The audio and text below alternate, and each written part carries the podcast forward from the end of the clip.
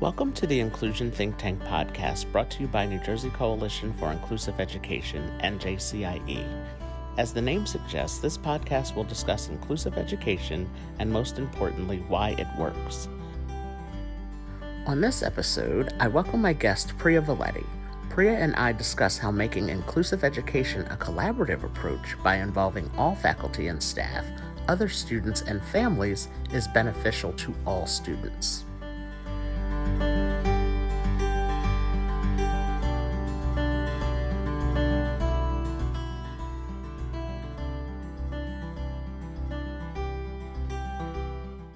Back to the Inclusion Think Tank Podcast, brought to you by New Jersey Coalition for Inclusive Education.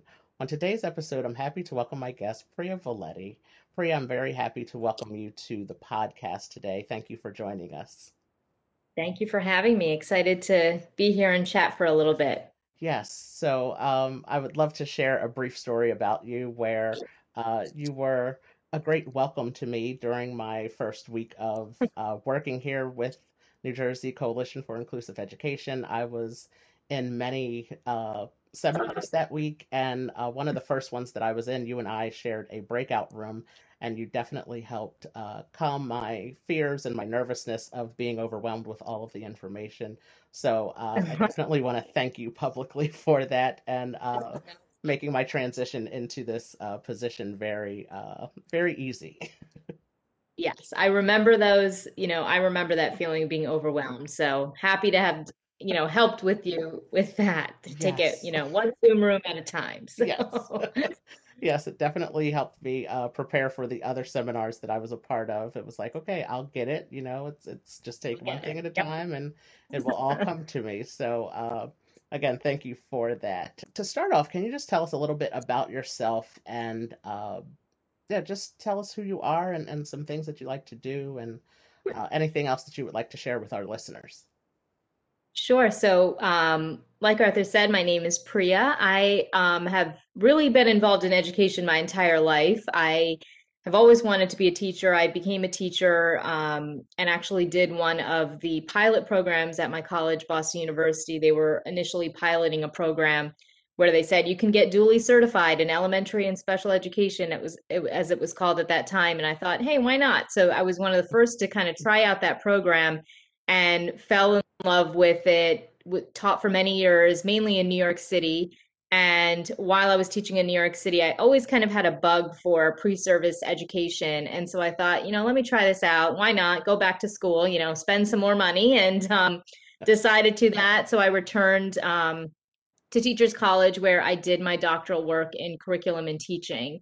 And while I was there is where I really got introduced and kind of immersed in a way to inclusive education, because I was, working in the department as junior faculty and also supervising student teachers in both their general ed and critical special ed placements, as we called it, and really just fell in love with it. So decided, this is really where I'm meant to be. And since then, I've been teaching at Montclair State in their inclusive education department. And through that, actually got introduced to Fred, who is, the head of NJCIE. And he linked me up with some consulting opportunities with schools and providing professional development and training. And I really feel like I hit the jackpot, because I kind of get to have one foot tapped into the academic world and teaching at Montclair State, but my other foot stays embedded in the practice and seeing all the great things that teachers are doing in schools, and really allows me to kind of marry the two worlds together, and feel very lucky that I have the opportunity to do that. And then beyond that, that's kind of my education world. For fun, I grew up in upstate New York, and my whole life I thought, let's not move to Jersey, anywhere but Jersey. But here I am, and fell in love with Jersey. I love living here. We've been living here for about 8 years now, and my husband and I have 3 girls, so they are currently ages 9, 7, and 5. So they definitely keep me on my toes and remind me that I don't know everything that teachers know. So, and for fun, I like to hang out with my family. I love being outside. I have been trying to read for fun more than usual, which has been nice. And I love to bake. That's my go to. So that's a little bit about me. Oh, that's great. I love being outside as well, and baking is one of my favorite things as well. So that's really cool to hear. And I love what you said about being able to have one foot in academia and being able to be a professor at Montclair, and then also being able to be in the schools and seeing, seeing some of the things that you're teaching those soon-to-be teachers in action. So that's a really cool thing, I'm sure.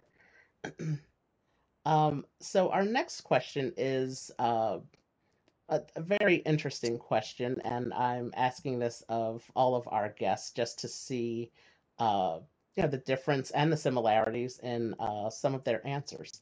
So the question is, what does inclusive education mean to you, and how would you define inclusive education?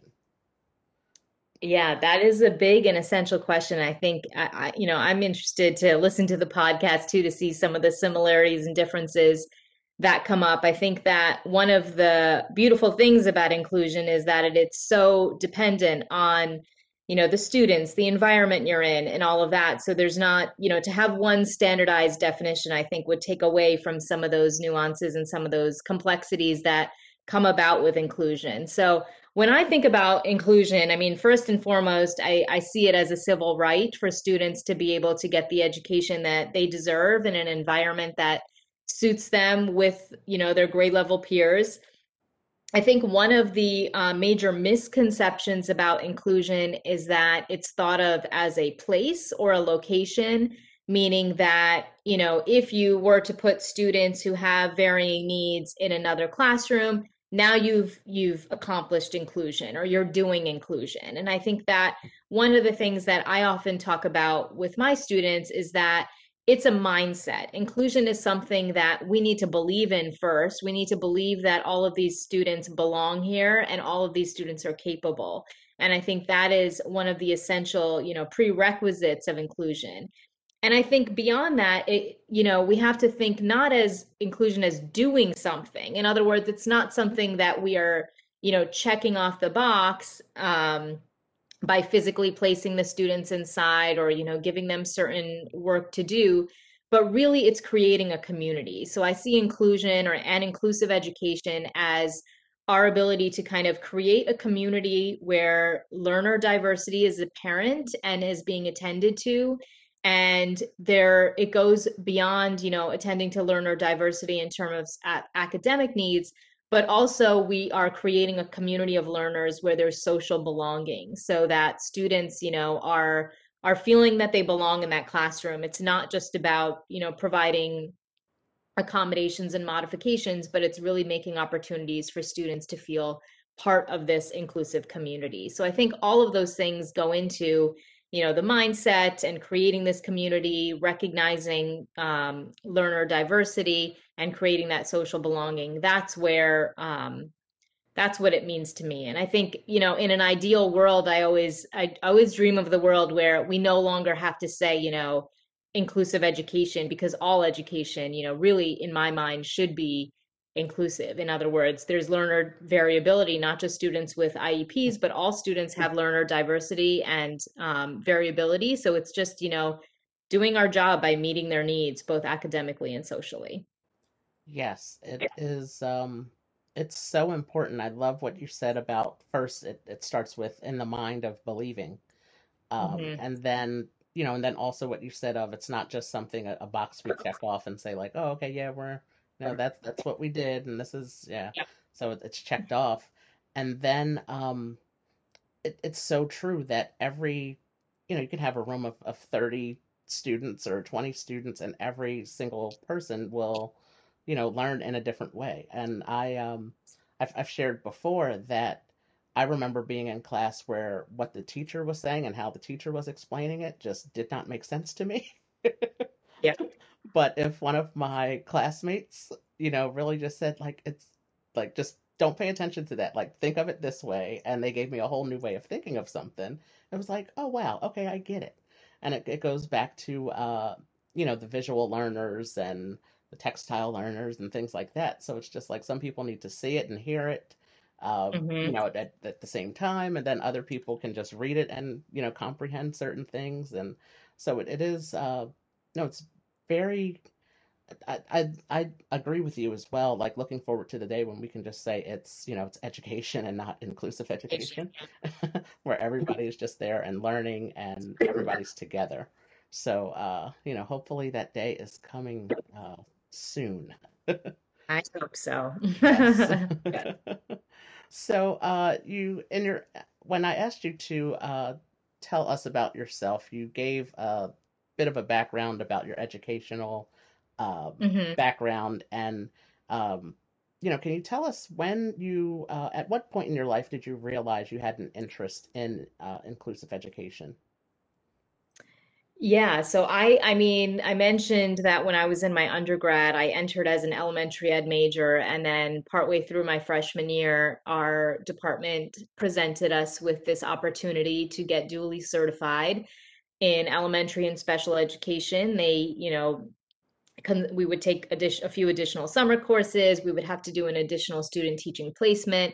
But they kind of advocated as, you know, this is the future and you really should be learning, you know, how to teach varying groups of students. And so I thought, you know, of course, why would I not want to be equipped with teaching students with varying needs? And so that was, I would say, my absolute first introduction, and was immersed with it in and out while I was teaching. I did get a chance to co-teach some of my classes, so got a taste of that. But I would say that my kind of the turning point for me when I realized I really, you know, this is what I want to focus on is when I was doing my doctoral work at Teachers College. And there I had the opportunity to supervise student teachers in the field. And it just so happened, you know, with the logistics that I ended up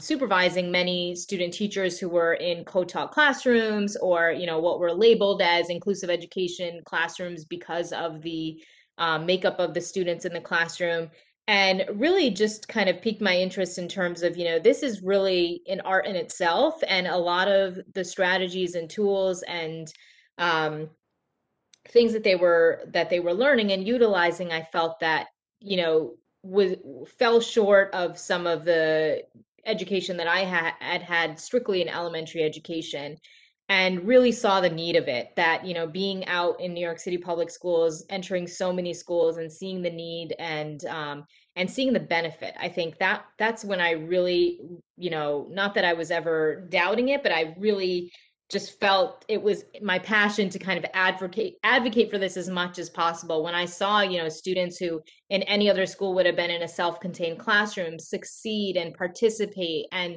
be so happy in these classrooms where they were included with their grade level peers, that I thought, you know, this is where my passion is. And I want to do everything I can to try to advocate for this, whether it's through academia or consulting or whatnot. So I think being in those classrooms and seeing the success and of the students in particular, and talking to those teachers, really piqued my interest. And that's when I kind of said, all right, I'm going to help teachers get prepared to, you know, teach in an inclusive way. And, you know, that's kind of what drew me to this field. Yeah. I love asking that question because we all, you know, something in our life always clicks that leads us into what we're doing in our life. And as you know, as you said, like it's your passion, and it's really, you know, I'm always interested in hearing how people came to hold the positions that they have, and what part of their experience led them to where they are today. So that's really great, and just. You know, how it was always, you know, part of your education from undergrad through your graduate work and the doctorate program. It's just, you know, it was there all the time. And then you just said like, okay, like this is what I'm doing. Yep. Yeah, that's really great. We've touched on this, I think, already, but can you share with us why you feel inclusive education is important? Yeah, sure. So I think, you know, I mentioned how And I know that there's a definition out there that kind of defines as a civil right. And I think that first and foremost, it's important because it is the right of these students to be educated in a way that mirrors our society, and thinking about, you know, the fact that we hopefully are not segregating groups of students in our society and keeping them apart from their peers or their colleagues. I think that we owe that to our students to be, you know, for our schools to mirror the society that they're going to enter. And I think that, you know, research upon research has shown the benefits of inclusion. So there's really no reason to not advocate for inclusive education where students are, you know, taught along their grade level peers with accommodations and modifications as need be. You know, I'm not saying that there's not a time when it doesn't make sense to pull a student out. Of course, there may be times when that is the best thing for them to meet a certain need. But for the most part, you know, the needs can be met within the general ed classroom. And then I think, you know, having those interactions with their peers and the social interactions, which I think are not talked about as much as the academics, understandably so, I guess, but I have a little bit more of a passion in kind of trying to bring that to the forefront too, and thinking about the social benefits that the students are having and engaging with their peers. And so I think that it's, you know, it's funny. I had a conversation with my soon-to-be fourth grader last year when she noticed that some of her friends were getting taken out of the class to go, you know, it's not a self-contained room, but to get some basic skills instruction, they call it. And she was perplexed. She said, I don't understand. Like, why can't they just do that in the classroom? Is there something special in that room? And it just led to this whole conversation, you know, with an 8-year-old at the time thinking, you know, I don't get it. Why do they have to leave? Like, she's my friend. I don't want her to leave, and she's gone half the day. And so the innocence of that, I think, just brings us back to, it just makes sense. It just makes sense for them to be educated alongside their grade level peers as much as possible, and that their needs are, you know, being met in an equitable way. So again, getting what they need, but having access to that curriculum and to their peers. So it's so amazing how kids understand those types of things, and they notice it. You know, like, like you said, it was like, hey, like, why is she leaving this room? You know, why can't they just do it here with everybody else? Kids really pick up on those kinds of things, and that's so important to notice. And it's really great that, you know, I think children are the first ones who understand the differences, and they help, a lot of times they help educate the adults about. It's like, and we had this whole conversation about, I mean, we didn't call it this till the end, but it was like equality versus equity. And she was commenting on how, you know, some people do need help in reading and some people need help in math. And, you know, no, it doesn't make sense for, you know, me to see this teacher because, you know, then that would take away from so-and-so who needs her support in learning how to read and all of that. And it's helped me as a mom because one of my kids, my youngest, gets car sick. And so she gets to have gum when we go on long car rides. And that's always a fight. I'm like, oh, equality versus equity. Do you need the gum? You don't need the gum. So, yes. Oh, that is great. That is really great. Oh my goodness.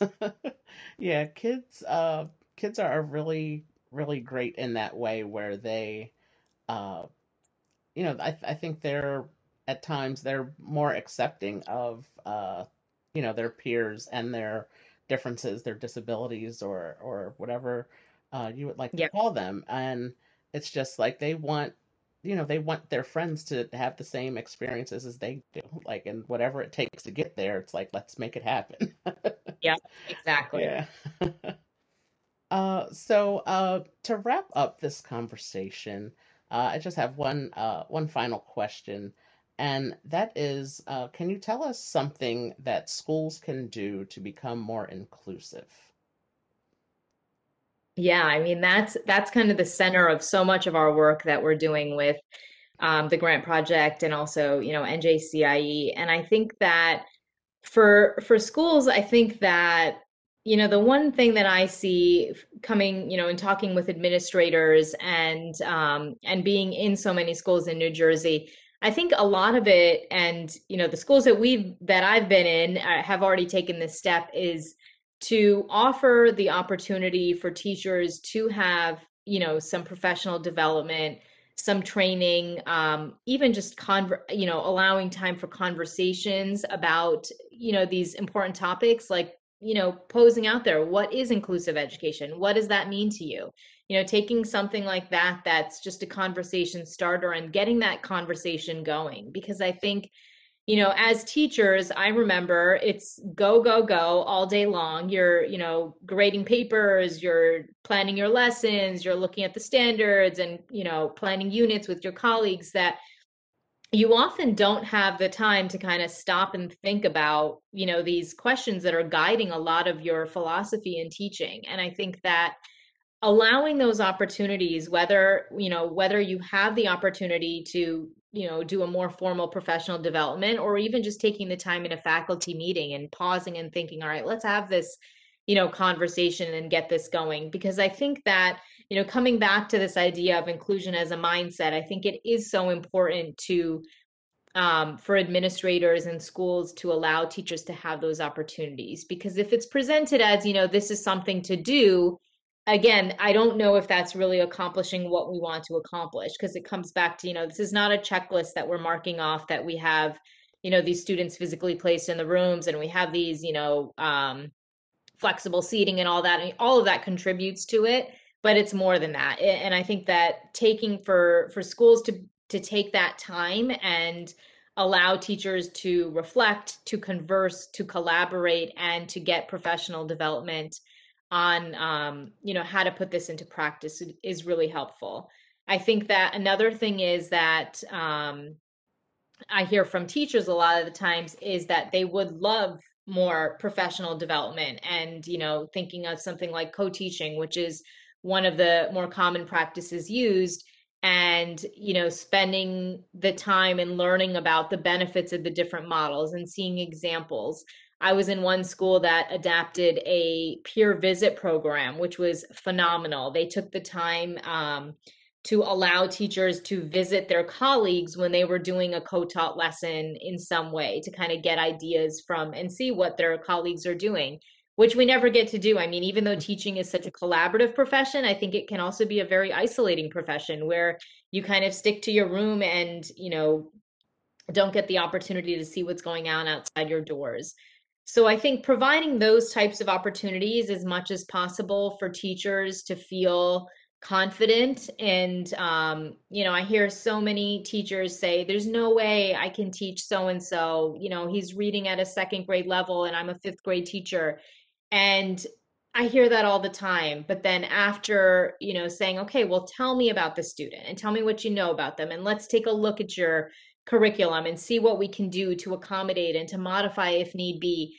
And I think those are lost opportunities, where we get caught up in thinking we can't, and then it transforms into, you know, not then presuming competence for the student. So I think essentially it is, you know, offering that time for teachers to really get trained, converse, and collaborate.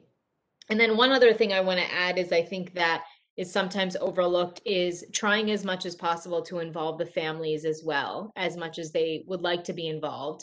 I think that, you know, you alluded to this in your comment, Arthur, about how thinking about learner variability and how certain students may just, you know, prefer learning in a different way.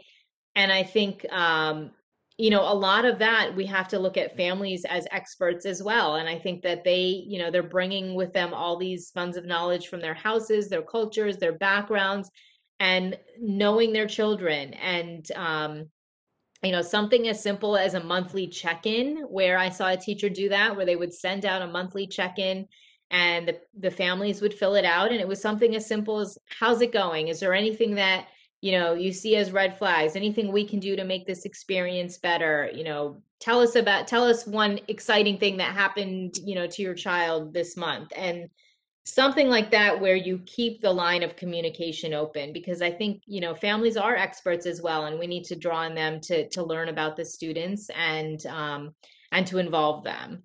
And one thing I saw recently, Shelley Moore, who I'm sure many of you know, posted a image a couple of weeks ago, which just sat with me. And she said, you know, so often, you know, I remember growing up, walking into classrooms, and there were these signs that said, all are welcome here, right? So it was kind of like, everyone's welcome, come on in.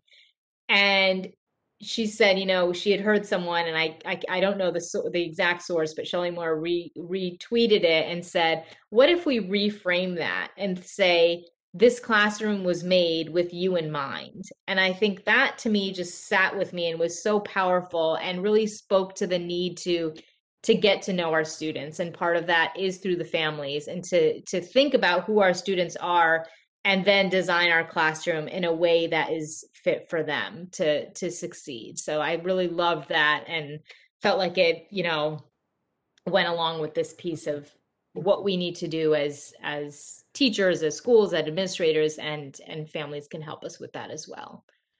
Yes, and I think throughout our conversation, the word collaboration has come up a few times. And as part of that collaboration, as you mentioned, the families would be a part of that, because they do have those behind the scene clips and views into the student's life of, like you said, even cultural differences. And that plays a huge role in learning for a lot of people, for a lot of different reasons. So including the family is definitely a very, very big thing. And I love the, you know, this classroom was created with you in mind. Like, that's just a really, really great way, like, because it really is, it's framed differently, and it really made me think, like, oh wow, like, wow, that's so different than, you know, all are welcome here. Like, that's really it takes it to a different level. So that's a